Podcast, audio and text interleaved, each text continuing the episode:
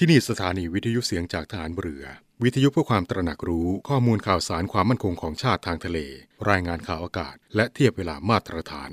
จากนี้ไปขอเชิญรับฟังรายการ นาวีสัมพันธ์ครับ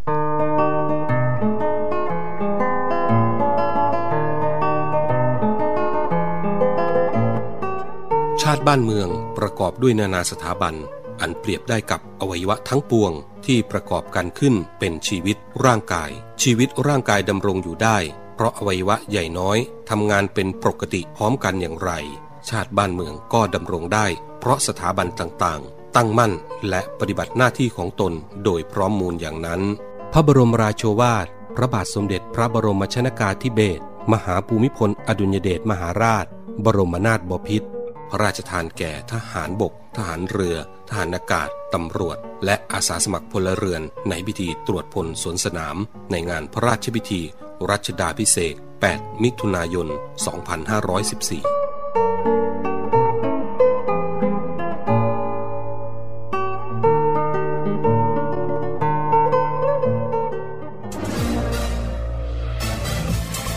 คุณกำลังฟังเสียงจากฐานเรือ ความเคลื่อนไหวในทะเลฟ้าฝั่งรับฟังได้ที่นี่เสียงจากทหารเรือ กับช่วงเวลาของรายการนาวีสัมพันธ์ สวัสดีครับ คุณผู้ฟังขอต้อนรับคุณผู้ฟังเข้าสู่ช่วงเวลาของรายการนาวีสัมพันธ์นะครับเช้าวันศุกร์แบบนี้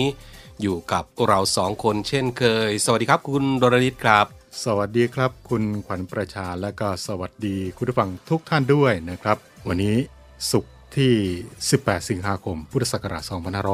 2566 นะครับ ซึ่งในวันนี้ก็มีเหตุการณ์ที่สำคัญหลายคนคงจะเคยได้ยินกันบ้างนะครับ กับการที่พระบาทสมเด็จพระจอมเกล้าเจ้าอยู่หัว เสด็จพระราชดำเนิน ไปทอดพระเนตรสุริยุปราคาเต็มดวงที่ประจวบคีรีขันธ์ครับ ซึ่งเหตุการณ์ในครั้งนั้นครับก็ถือว่าเป็นจุดเริ่มต้นของวันสำคัญในวันนี้ครับ 18 สิงหาคม กับ วันวิทยาศาสตร์แห่งชาตินั่นเองนะครับครับซึ่งในวันที่ 18 สิงหาคมของทุกๆ ปีนะครับก็ถือได้ว่าเป็นวันสำคัญของวงการวิทยาศาสตร์ไทยนะครับแล้วก็ดาราศาสตร์ด้วย รวมไปถึงการศึกษาของไทยด้วยนะครับเนื่องจากตรงกับวันที่พระบาทสมเด็จพระจอมเกล้าเจ้าอยู่หัวรัชกาลที่ 4 ได้เสด็จพระราชดำเนินไปทอดพระเนตร สุริยุปราคาเต็มดวงที่ตำบลว่ากอจังหวัดประจวบคีรีขันธ์ ครับก็ถือว่าเป็นพระปรีชาสามารถของพระองค์ครับที่ได้ครับมีการคำนวณถึงการเกิดปรากฏการณ์สุริยุปราคาไว้อย่างแม่นยำเลยทีเดียวนะครับ เป็นการคำนวณไว้ล่วงหน้าถึง 2 ปีครับด้วยพระปรีชาสามารถด้านวิทยาศาสตร์ของพระองค์นี้ครับ จึงได้มีการถวายพระราชสมัญญานามให้พระองค์เป็นพระบิดาแห่งวิทยาศาสตร์ไทยครับและก็โดยพระปรีชาสามารถด้านวิทยาศาสตร์นี้นะครับ คณะรัฐมนตรีจึงได้ กำหนดให้วันที่ 18 สิงหาคมของทุกปีครับ เป็น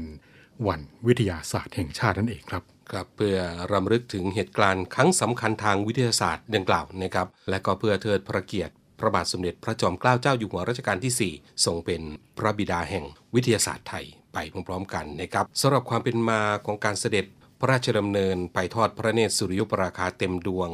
พระบาทสมเด็จพระจอมเกล้าเจ้าอยู่หัว พร้อมด้วยพระราชโอรส พระราชธิดา รวมทั้งสมเด็จพระเจ้าลูกยาเธอเจ้าฟ้าจุฬาลงกรณ์หรือว่าในหลวงรัชกาลที่ 5 ขณะที่พระองค์ท่าน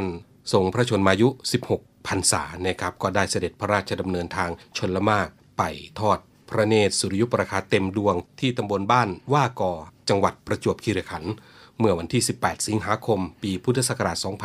2411 ด้วยทรงตั้งพระปณิธานแน่วแน่ที่จะพิสูจน์ผลการคำนวณของพระองค์ หลังจากที่ทรงใช้กล้องโทรทัศน์คำนวณการเกิดสุริยุปราคาครั้งแรกได้อย่างแม่นยำล่วงหน้า 2 ปี ซึ่งพระองค์คำนวณไว้ว่า สุริยุปราคา จะเกิดขึ้นในวันอังคารขึ้นหนึ่งค่ำเดือน 10 ปีมะรงสำริดศกจุลศักราช 1230โดยจะเห็นหมดดวงและก็ชัดเจนที่สุดที่หมู่บ้านหัววาน ตำบลว่ากอ จังหวัดประจวบคีรีขันธ์ตั้งแต่บริเวณเกาะจานขึ้นไปจนถึงปราณบุรี และก็ลงไปถึงเมืองชุมพร และโปรดเกล้าโปรดกระหม่อมให้เจ้าพระยาศรีสุริยวงศ์หรือว่าช่วงบุญนาคไปสร้างค่ายหลวงและพระปลาที่ประทับ พร้อมกับเชิญคณะนักดาราศาสตร์จากประเทศฝรั่งเศส และก็เซอร์แฮร์รี่ออดเจ้าเมืองสิงคโปร์เดินทางมาเข้าเฝ้าทูลองธุลีพระบาท และก็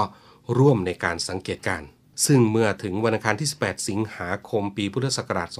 2411 ครับคุณผู้ฟัง เหตุการณ์ก็เป็นไปตามที่ทรงพยากรณ์ไว้ทุกประการ ไม่คลาดเคลื่อนแม้แต่วินาทีเดียวนะคุณรณิตนะครับซึ่งองค์การศึกษาวิทยาศาสตร์ และวัฒนธรรม แห่งสหประชาชาติ หรือว่ายูเนสโกเนี่ยก็ได้ประกาศยกย่องพระเกียรติคุณของพระองค์ท่าน ให้ส่งเป็นบุคคลสำคัญของโลก ด้วยพระราชกรณียกิจและเกียรติคุณนานนับประการ โดยเฉพาะพระราชกรณียกิจ ด้านดาราศาสตร์ และด้วยเหตุนี้เองครับ ทางคณะรัฐมนตรีก็ได้มีการกำหนดให้วันที่ 18 สิงหาคมของทุกปีครับ เป็นวันวิทยาศาสตร์แห่งชาตินั่นเองนะครับครับพูดถึงในเรื่องของวิทยาศาสตร์อะในเดือนนี้เดือนสิงหาคมนี้ครับครับก็มีปรากฏการณ์ที่อยากจะขอเชิญชวนทุกท่านชม และในเดือนสิงหาคมนี้ครับ เป็นเดือนของวิทยาศาสตร์นะครับ สถาบันวิทยาศาสตร์แห่งชาติ ก็ขอเชิญทุกท่านชมปรากฏการณ์ทางธรรมชาติเกิดขึ้น 4 ปรากฏการณ์ด้วยกันครับ ผ่านไปแล้ว 2 ปรากฏการณ์ก็คือฝนดาวตกและก็ดวงอาทิตย์ตั้งฉากกรุงเทพมหานครเหลืออีก 2 ปรากฏการณ์ครับที่อยากจะขอเชิญชวนทุกท่าน มีอะไรบ้างยังเหลืออะไรบ้าง ยังเหลือ ดาวเสาร์ใกล้โลกที่สุดในรอบปีครับอืมเกิดขึ้น วันที่ 27 สิงหาคมจะเกิดขึ้นในคืนวันที่อ๋อ27 สิงหาคมตอนกลางคืนด้วยครับ ดาวเสาร์เนี่ยก็จะโคจรมาอยู่ในตำแหน่งตรงข้ามกับดวงอาทิตย์ ก็ส่งผลทำให้ดาวเสาร์เนี่ยอยู่ในตำแหน่งใกล้โลกที่สุดในรอบปี ห่างจากโลกประมาณ 1,310 ล้านกิโลเมตร นี่ใกล้ที่สุดแล้วนะ ใกล้ที่สุดแล้ว ในวันดังกล่าวนี้ครับเมื่อดวงอาทิตย์รับขอบฟ้าแล้วครับ ก็จะเริ่มสังเกตดาวเสาร์ได้ทางทิศตะวันออกปรากฏ สุกสว่างสังเกตได้ยาวนานตลอดคืนจนถึงรุ่งเช้าสามารถที่จะชมได้ทั่วประเทศไทยเราโอ้ถือว่าโชคดีนะครับครับได้อ่าชมเหตุการณ์นี้ก็อย่าลืมนะครับ 27 สิงหาคมครับนะครับอีกหนึ่งเหตุการณ์ครับอืมก็คือ super full moon ครับซึ่งก็จะเกิดขึ้นในคืนวันที่ 30 สิงหาคม ถึงรุ่งเช้าวันที่ 31 สิงหาคมครับจะมี 2 ปรากฏการณ์ด้วยกันนะสองปรากฏการณ์ สองปรากฏการณ์ของดวงจันทร์ครับได้แก่ super full moon หรือว่าดวงจันทร์เต็มดวงใกล้โลกที่สุดในรอบปี ที่จะมีระยะห่างจากโลกเนี่ยประมาณ 357,334 กิโลเมตรครับและก็บลูมูนหรือว่าดวงจันทร์เต็มดวงครั้งที่ 2 ของเดือน ปกติแล้วใน 1 เดือนนี้จะเกิดดวงจันทร์เต็มดวงแค่ครั้งเดียวเท่านั้นนะครับ เดือนไม่นี้บ่อยนักเดือนนี้มเกิดถึงสองครั้งเลยสองครั้งด้วยกันครับนั่นก็คือวันที่ 31 ตุลาคมนะครับครับ ซึ่งครั้งล่าสุดเนี่ยเกิดขึ้นเมื่อ 31 ตุลาคม 2563 โน่นเลยนะ ก็หลายปีมาแล้ว โอ้สองสามปีมาแล้วครับนะครับ ก็ขอเชิญชวนนะครับสำหรับเหตุการณ์ปรากฏการณ์ทางธรรมชาติที่จะเกิดขึ้นในเดือนนี้ครับ จุดสังเกตการหลักที่ทางสถาบันวิจัยดาราศาสตร์แห่งชาติ ได้จัดเตรียมไว้ให้กับท่านที่สนใจเข้าชมก็ได้แก่ อุทยานดาราศาสตร์สิรินธรอำเภอแม่อริมจังหวัดเชียงใหม่ครับและหอดูดาวเฉลิมพระเกียรติ 7 รอบพระชนมพรรษา จังหวัดนครราชสีมา สงขลา และฉะเชิงเทราครับหรือว่าจะรับชมผ่านทางถ่ายทอดสดได้ด้วย เกี่ยวกับปรากฏการณ์ได้ทาง Facebook ของสถาบันวิจัยดาราศาสตร์แห่งชาติท่านที่สนใจก็ ติดตามรับชมกันได้ครับไม่ใช่เกิดง่ายๆนะครับเหตุการณ์อย่างนี้ก็อยากครับจะเชิญชวนนะครับในเดือนนี้เป็นเดือนพิเศษแล้ว นอกจากเดือนวันแม่แล้วก็ยังเป็นเดือนวิทยาศาสตร์ด้วยนะครับก็ขอเชิญชวนทุกทุกท่านนะครับครับเอาละช่วงนี้ไปกันที่อีกหนึ่งเรื่องราวดีๆ ที่เรานำมาฝากกันเป็นประจำเรื่องราวของวัคซีนทางใจนะครับกับธรรมะใต้ร่มประดูครับวันนี้พันจ่าเอกสุประชัยเหลือสืบชาติ มีเรื่องราวดีๆ มาบอกเล่ากันอีกเช่นเคยครับ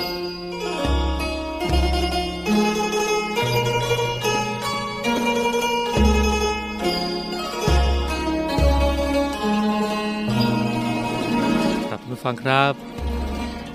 ทูบเป็นเครื่องบูชาอย่างหนึ่งสำหรับจุดบูชาสิ่งเคารพ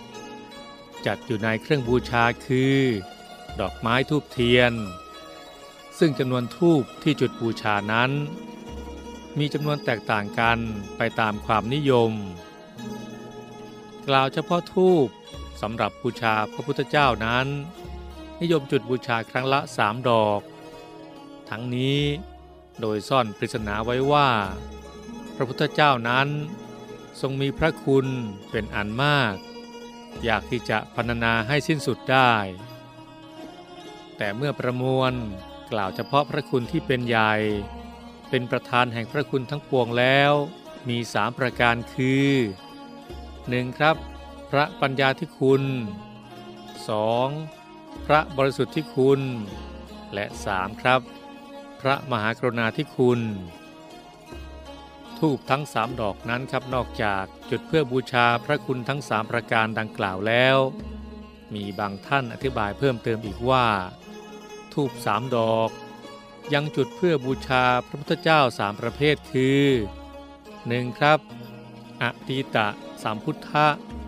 พระพุทธเจ้าทั้งหลายในอดีต 2. อนาคตะสามพุทธะ พระพุทธเจ้าทั้งหลายในอนาคต และ 3. ครับ ปัจจุบันนะสามพุทธะ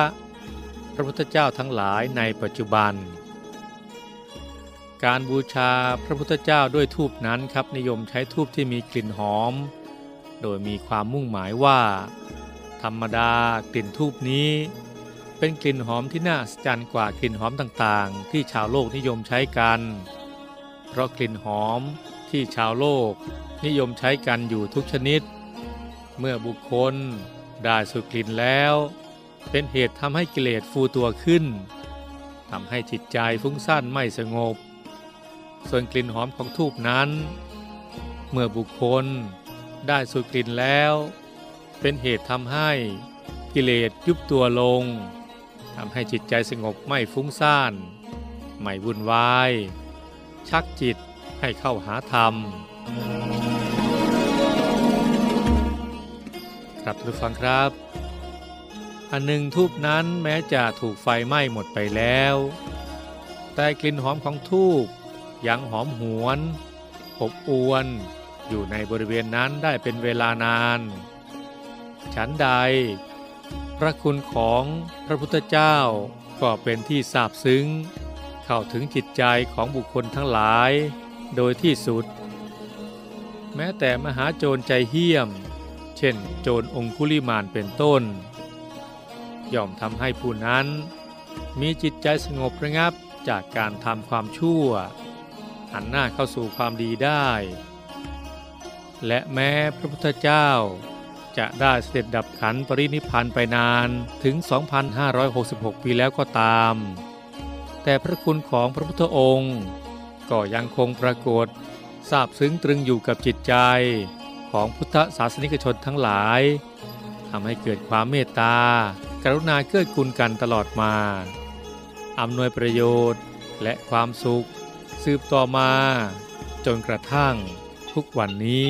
นะครับ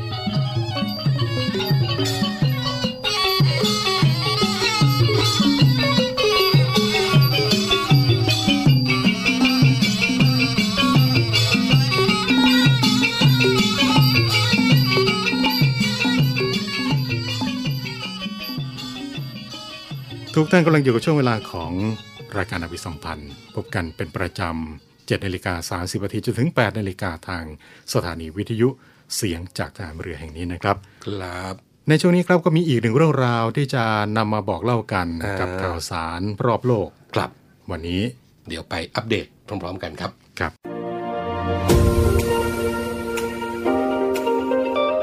เนวี่อัปเดตกับพีรวัตรสุทธิบุญ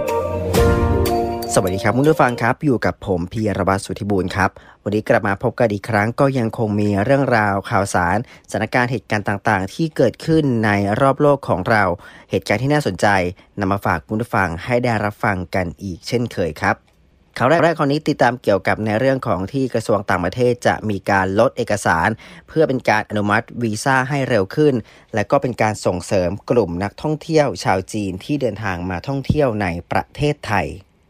กระทรวงการต่างประเทศได้มีการปรับลดเอกสารประกอบการยื่นขอรับการตรวจลงตราประเภทท่องเที่ยว หรือว่าวีซ่าท่องเที่ยว พร้อมกับเป็นการลดระยะเวลาในการพิจารณา การตรวจลงตรา เพื่อเป็นการส่งเสริมการท่องเที่ยวไทย โดยเฉพาะอย่างยิ่งกับกลุ่มนักท่องเที่ยวชาวจีน โดยจะมีมาตรการดังต่อไปนี้ 1. เพื่อเป็นการลด เอกสารประกอบการยื่นขอรับการตรวจลงตราประเภทท่องเที่ยวจาก 10 รายการ เหลือเพียงแค่ 6 รายการ ประกอบไปด้วยหน้าหนังสือเดินทาง รูปถ่าย บัตรโดยสารเครื่องบิน ที่พักเเอกสารยืนยันที่อยู่และหลักฐานทางการเงิน โดยสำหรับนักท่องเที่ยวที่มากับกรุ๊ปทัวร์จะย่อเพียงแค่ 3 เอกสารให้อยู่ในหนังสือ โดยมีการนำกระดาษเพียงแค่แผ่นเดียว แล้วก็เป็นการระบุเกี่ยวกับข้อมูลการจองโรงแรม เที่ยวบิน การรับรองด้านการเงิน พร้อมกับชื่อของบุคคลที่มากับกรุ๊ปทัวร์และและสองครับผู้ฟังก็เพื่อเป็นการทำการลดระยะเวลาการพิจารณาอนุมัติวีซ่าจาก 14 วัน เหลือเพียงแค่ 7 วัน โดยถ้าเอกสารครบก็จะสามารถอนุมัติได้เร็วกว่า 7 วัน นอกจากนี้ทางกระทรวงการต่างประเทศ กระทรวงการท่องเที่ยวและกีฬา และการท่องเที่ยวแห่งประเทศไทย ก็อยู่ในระหว่างการดำเนินการจัดทำระบบเชื่อมโยงข้อมูล ตรวจสอบเอกสารประกอบการขอรับการตรวจลงตรา ซึ่งเหตุผลนี้ก็จะเป็นการช่วยให้การตรวจสอบ และการพิจารณาอนุมัติในการตรวจลงตรา มีความรวดเร็วมากยิ่งขึ้น ซึ่งก็มีคำถามว่าทำไมถึงเป็นการมุ่งเป้าไปที่กรุ๊ปนักท่องเที่ยวชาวจีน โดยผลนี้นายนริชัยนินนาถรองอธิบดีกรมการกงสุลกระทรวงการต่างประเทศก็ได้มีการกล่าวไปว่า ส่วนใหญ่นักท่องเที่ยวจีนที่มาเที่ยวไทยในขณะนี้ ส่วนใหญ่นั้นมักจะเป็นกรุ๊ปทัวร์ทั้งหมด และก็ทางการจีนนั้นก็มีนโยบายให้จีนเที่ยวในประเทศ แต่จีนก็ถือว่าเป็นตลาดสำคัญครับผู้ฟังในการกระตุ้นเศรษฐกิจตามนโยบายของรัฐบาล โดยต้องบอกว่าตลาดนักท่องเที่ยวชาวจีนนั้น มีขนาดที่ใหญ่จึงได้รับฟังความคิดเห็นในเรื่องของอุปสรรคต่างๆ ของตลาดจีน ทั้งภาคเอกชน ภาครัฐรวมไปถึงคนที่เดินทาง แต่ก็จะไม่ใช่ฟังแค่นักท่องเที่ยวชาวจีนอย่างเดียว ก็มีการขอปรับในการลดขอ e-visa ทำให้มีผลทั่วโลก โดยไม่ให้พิเศษแก่ประเทศใดประเทศหนึ่งส่วนนายนฤชัยก็ได้กล่าวไว้ว่าในปัจจุบันนั้นไทยก็ได้มีการใช้ระบบ e-visa ซึ่งก็เริ่มใช้ในปี 2562 ใน 23 ประเทศ ก็ทำให้ผู้เดินทางนั้นสามารถอัปโหลดข้อมูลเอกสารที่จำเป็นได้ด้วยตนเอง ผ่านระบบอินเทอร์เน็ต ซึ่งก็ถือว่าเป็นวิธีที่ลดขั้นตอน แล้วก็ทำให้สะดวก โดยสถานทูตและก็สถานกงสุลใหญ่ในไทย 30 แห่ง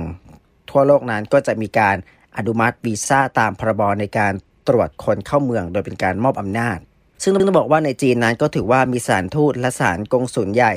ของไทยรวมทั้งหมด 10 แห่ง ได้แก่สถานกงสุล9เมืองรวมไปถึงนครเซี่ยงไฮ้ กวางโจว และก็อีกหนึ่งสถานทูตในกรุงปักกิ่ง ซึ่งถือว่าเป็น 3 เมืองที่บริษัททัวร์จีนได้มีการยื่นขออีวีซ่ามากที่สุด โดยปัญหาที่ผ่านมาก็พบว่าเกิดจากบริษัททัวร์จีนนั้นส่งเอกสารขอวีซ่าไม่ครบ จึงไม่สามารถอนุมัติวีซ่าให้ได้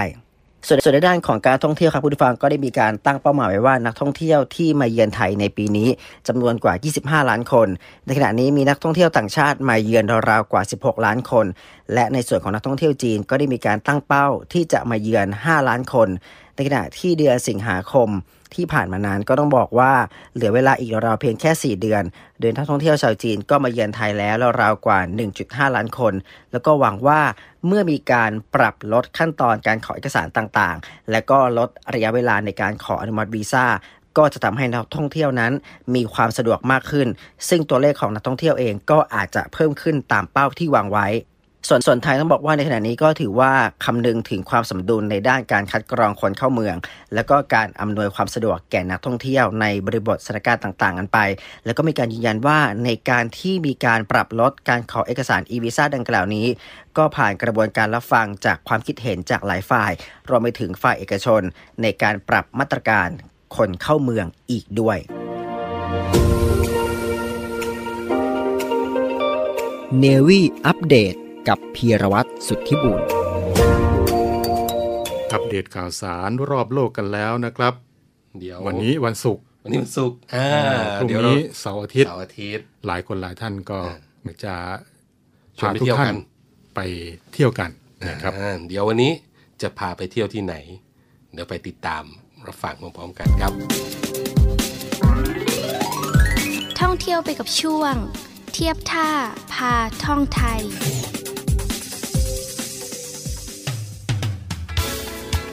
ถ้าเอ่ยถึงทะเลแถบภาคตะวันออก ชื่อของเกาะช้าง เกาะเสม็ดหาดบางแสน สถานที่เหล่านี้ก็คงจะเป็นแหล่งท่องเที่ยวยอดฮิตอันดับต้นๆ ที่หลายคนหลายท่านนึกถึง แต่ในวันนี้ครับจะพาทุกท่านไปรู้จักกับอีกหนึ่งแหล่งท่องเที่ยว อย่างในพื้นที่อำเภอสตหีบจังหวัดชลบุรี ที่อยู่ในความรับผิดชอบของกองทัพเรือ รับรองได้ว่า มีความสวยงามไม่แพ้ที่ใด ๆ เลย แหล่งท่องเที่ยวที่ว่านี้ก็คือ หาดสายแก้วนั่นเองครับหาดทรายแก้ว ตั้งอยู่ในพื้นที่โรงเรียนชุมพลทหารเรือ กรมยุทธศึกษาทหารเรือ บริเวณอ่าวน้อย ตำบลบางสะเรอำเภอสตหีบ จังหวัดชนบุรี มีพื้นที่อยู่ทั้งสิ้น 116 ไร่ แต่เดิมนั้นหาดทรายแก้วมีชื่อว่าหาดน้อย ต่อมาเมื่อวันที่ 22 มกราคม พุทธศักราช 2546 พลเรือเอกทวีศักดิ์โสมาภา ผู้บัญชาการทหารเรือในขณะนั้น ได้สนับสนุนการท่องเที่ยว จึงได้สั่งการให้โรงเรียนชุมพลทหารเรือดำเนินการสำรวจ และพัฒนาพื้นที่นี้ เพื่อจัดเป็นสถานที่พักผ่อนของกำลังพลกองทัพเรือ และบุคคลภายนอก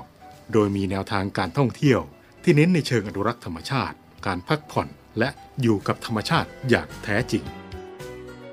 หาดทรายแก้วมีความยาวประมาณ 1,700 เมตร เป็นหาดทรายปนปะการัง ลักษณะเม็ดทรายละเอียดขาว อันเกิดจากการทับถมของทรายและปะการัง คล้ายหาดในฝั่งทะเลอันดามัน น้ำทะเลใสสะอาด มีพันไม้ธรรมชาติขึ้นอยู่หลากหลายชนิด ภูมิประเทศบริเวณหาดทรายแก้ว รายรอบด้วยภูเขา มีป่าละเมาะ ซึ่งยังความอุดมสมบูรณ์ มีพื้นที่ราบหลังหาดประมาณร้อยไร่ ซึ่งพบมีร่องรอยของเตาเผาถ่านเก่าโบราณ อยู่จำนวน 8 เตา หาดทรายแก้ว มีลักษณะไม่ลาดชัน พื้นท้องทะเล เป็นทรายปนปะการัง และหาดหิน ถือเป็นพื้นที่ที่เหมาะแก่การท่องเที่ยว ดำน้ำและพักผ่อนหย่อนใจอีกแห่งหนึ่ง เพราะว่าสามารถท่องเที่ยวได้ตลอดปี แต่ช่วงที่เหมาะสมที่สุดก็คือ ตั้งแต่ปลายเดือนกันยายนถึงต้นเดือนธันวาคม เนื่องจากลมไม่แรงและคลื่นสงบ การท่องเที่ยวบริเวณหาดทรายแก้ว เป็นการท่องเที่ยวเชิงอนุรักษ์แบบยั่งยืน โดยจะรักษาความสวยงามตามธรรมชาติไว้เป็นหลัก ดังนั้นในวันจันทร์ถึงวันศุกร์สามารถนำรถยนต์ส่วนตัวเข้าไปจอดที่บริเวณหาดได้ แต่ในวันเสาร์วันอาทิตย์ ไม่อนุญาตให้นำรถยนต์เข้าหาด แต่ก็จะมีบริการรถรับส่งเข้าไปภายในหาด และภายในหาดนั้นก็จะมีที่พัก บังกะโล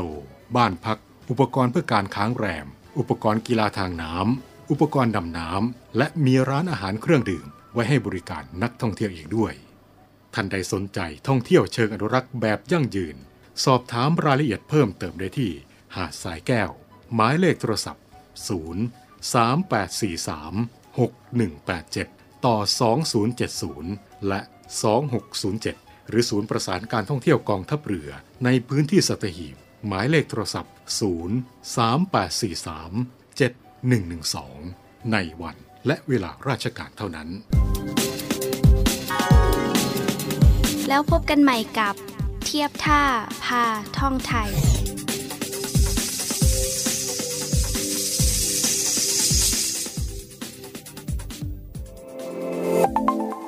ชมรมนักศึกษาหลักสูตรพัฒนาสัมพันธ์ระดับผู้บริหารกองทัพเรือ ขอเชิญชวนผู้รักสุขภาพมาร่วมกิจกรรม เดินวิ่ง เพื่อสุขภาพ ใน Fly Navy Run for Sea and Chai 2023 ในวันอาทิตย์ที่ 3 กันยายน 2566 นี้ณกองการบินทหารเรือ กองเรือยุทธการอำเภอบ้านช้างจังหวัดระยอง รายได้ส่วนหนึ่งมอบให้กับกองทัพเรือในการส่งเสริมการอนุรักษ์พยูนและสนับสนุนโครงการแด่น้องผู้มีความหวังของกองทัพเรือ ในการช่วยเหลือเด็กด้อยโอกาส การวิ่งแบ่งออกเป็น 3 ประเภทคือ ประเภทมินิมาราทอนระยะ 10 กิโลเมตร ค่าสมัคร 650 บาท ประเภทฟันรันระยะ 5 กิโลเมตร ค่าสมัคร 550 บาท และประเภท VIP เลือกได้ทุกระยะ ค่าสมัคร 2,000 บาท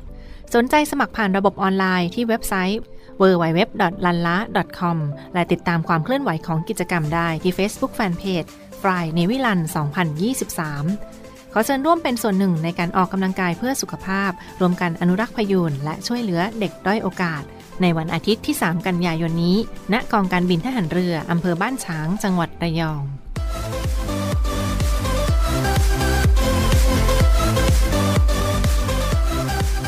จากอาการที่คุณเล่ามาเนี่ยนะ ตาฝาดเหมือนเห็นหมอก หูแว่วได้ยินเสียงคลื่น จมูกฟุดฟิตได้กลิ่นสตรีทฟู้ดจนน้ำลายไหล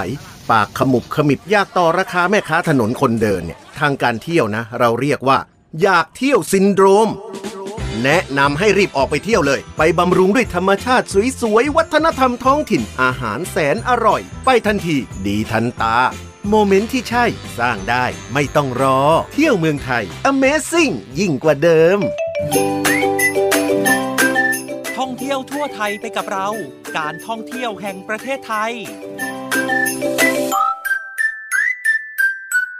ท่านผู้ฟังคะ วันหยุดสุดสัปดาห์นี้มีแผนท่องเที่ยวที่ไหนกันบ้างคะ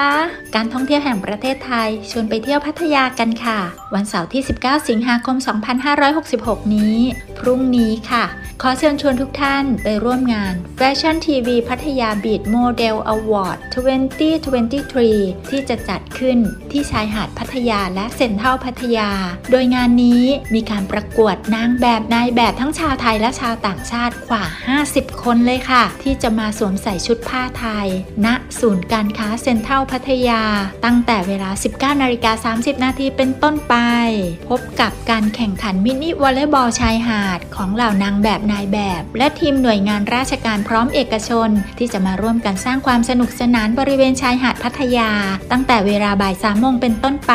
นอกจากนี้ท่านจะได้พบกับโชว์จากศิลปิน Wonder Frame และซีดีกันที รวมถึงดีเจชั้นนำที่จะมาสร้างความสนุกสนานให้กับทุกท่านเลยค่ะ พรุ่งนี้พบกันที่พัทยานะคะ ท่องเที่ยวทั่วไทยไปกับเรา การท่องเที่ยวแห่งประเทศไทย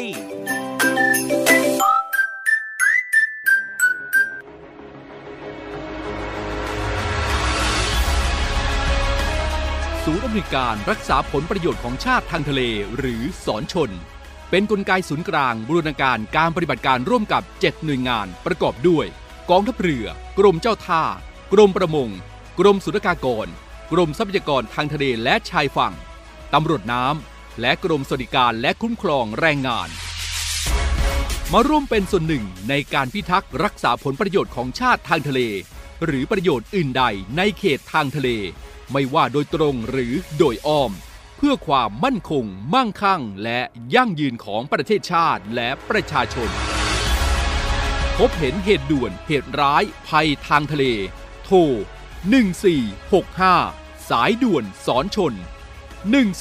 1465 สายด่วนสอนชนนั่นก็เป็นเรื่องราวที่นำมาเรียนให้กับคุณผู้ฟังได้ทราบกันในนาวีสัมพันธ์เช้านี้นะครับ มาถึงตรงนี้เวลาหมดอีกแล้วครับ คุณรลลิตครับเราสองคนคงต้องลาคุณผู้ฟังไปแล้วนะครับ พบกันใหม่โอกาสหน้าครับ วันนี้ลาไปด้วยเวลาเพียงเท่านี้นะครับโชคดีมีความสุขทุกๆท่าน สวัสดีครับ สวัสดีครับ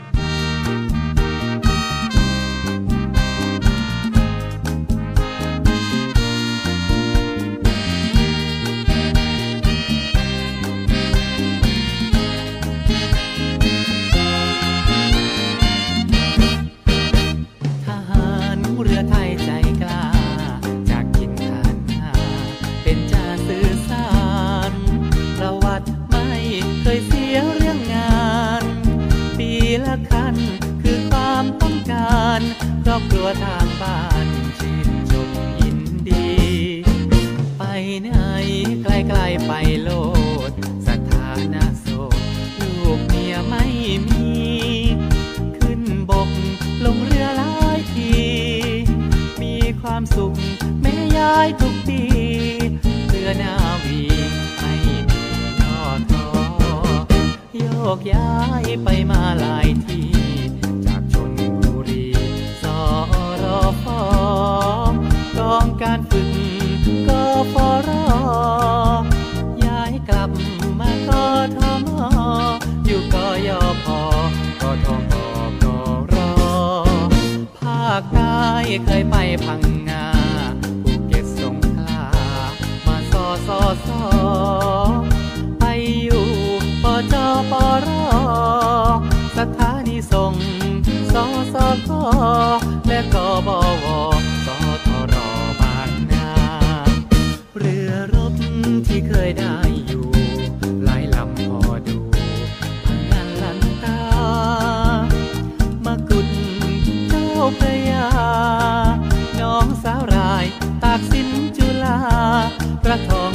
อ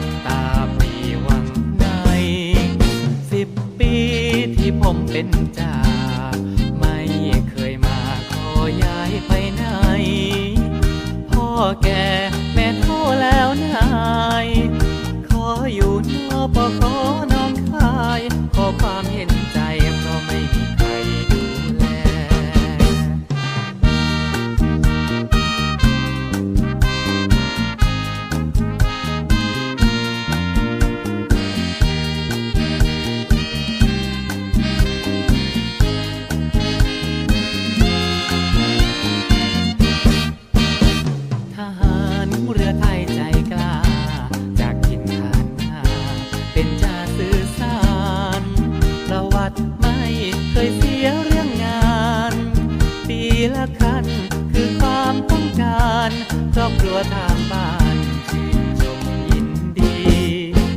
ไปไหนใกล้ๆไปโล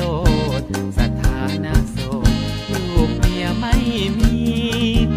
ขึ้นบกลงเรือหลายที มีความสุขแม่ย้ายทุกปีเรือนาวีไม่มีย่อท้อโยกย้ายไปมาหลาย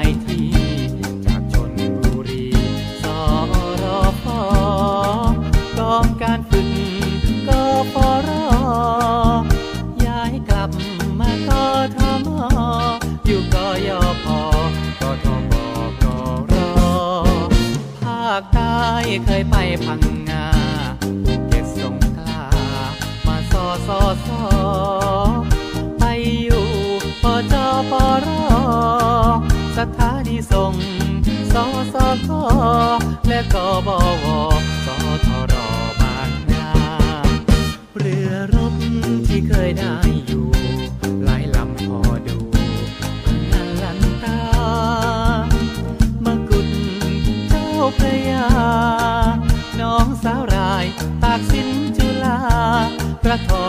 พา